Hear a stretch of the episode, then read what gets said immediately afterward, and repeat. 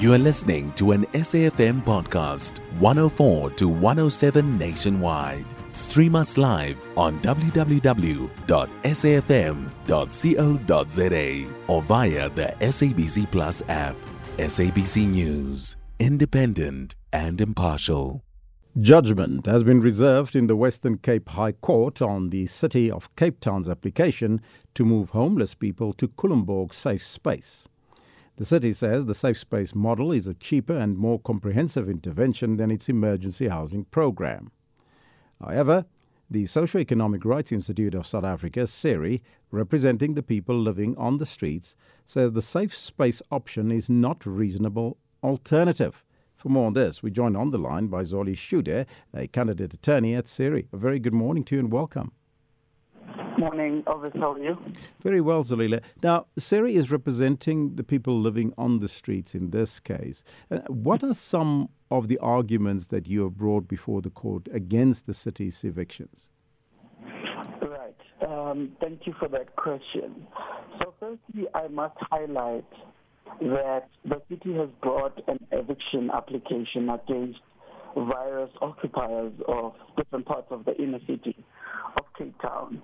And so, mainly, the debate we brought to the court was around meaningful engagement, firstly, which was a big picture point in how the city of Cape Town has failed to meaningfully engage with the occupiers with the um, idea of getting their full personal circumstances and, and, and actually quite a, a, a good idea of who these people are and whether or not the safe space model that they present as a solution would be suitable for those specific families. I mean, the occupiers constitute, you know, the elderly, there's children there, there is women there, there are couples and families. And so all of these people, all of these dynamics require, you know, different interventions.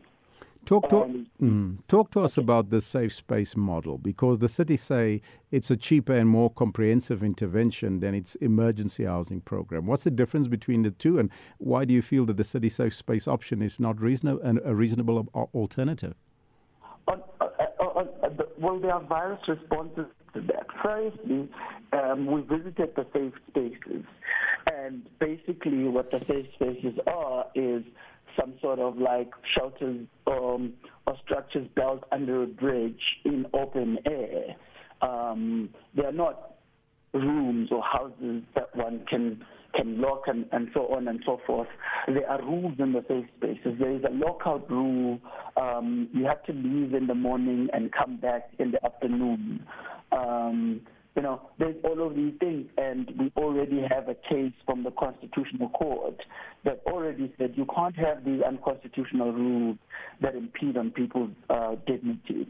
Couples are not accommodated in safe spaces, and well, in the debate in court, the city says we can relax all these rules, but the point is as a municipality, you can't just come with one solution when you meaningfully engage with people who are trying to evict because you are the state. You have to come, you have to try and, and house them in terms of the housing code and the emergency housing program first. Um, and, and, and before you, you, you can, you can uh, say, well, these options are not working. And what the city is arguing in court is, well, this group of people They're so different. Um, they are transient, they have special needs, and so they don't qualify to be housed under the emergency housing program. But then they change that position um, in court and say, well, let's first keep them off the street into safe spaces, and then we can see who qualifies to be housed under the emergency housing program. We say, on the other hand, as a municipality, you have a duty to address the housing crisis with the policies, with the law that is already in place um, to, to, to address it. Mm-hmm. Now, judgment has been reserved uh, to allow for further engagements. Uh, what do you expect will be the outcome of this case? And, and, and do you also find it perhaps ironic that this matter is being heard on World Homeless Day on the 10th of October? Yes, um, so the court reserved judgment uh, mainly because the debates that were being uh, had before it left the court uh, wanting in terms of information, whether or not there's sufficient information before it to grant an eviction. And if you remember, the Constitutional Court in the case of the occupiers of Berea said you had to have all the circumstances in order to make a just and equitable order. And so the court ordered the parties to file further affidavits, um, and then the court will, will deliver judgment after it, after it, had, it has had regard to that information.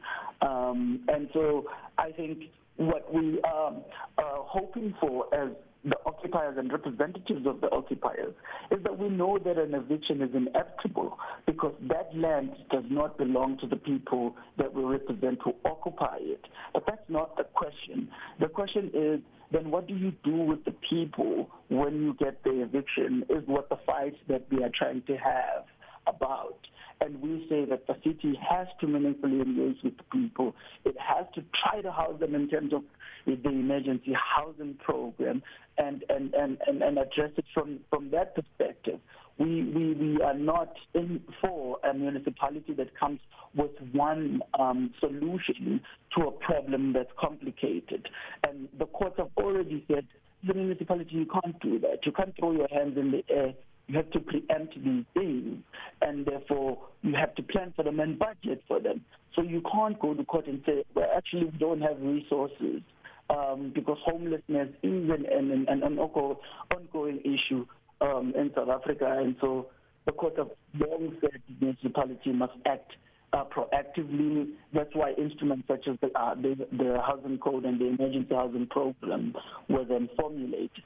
So that's the irony um, when you when you talk about World Homeless Day. I thank you so much for your time, Zolile Shude, a candidate attorney at SERI. You can find SAFM Current Affairs on 104 to 107 nationwide. Our podcasts are available for download on all our digital platforms. SAFM, leading the conversation.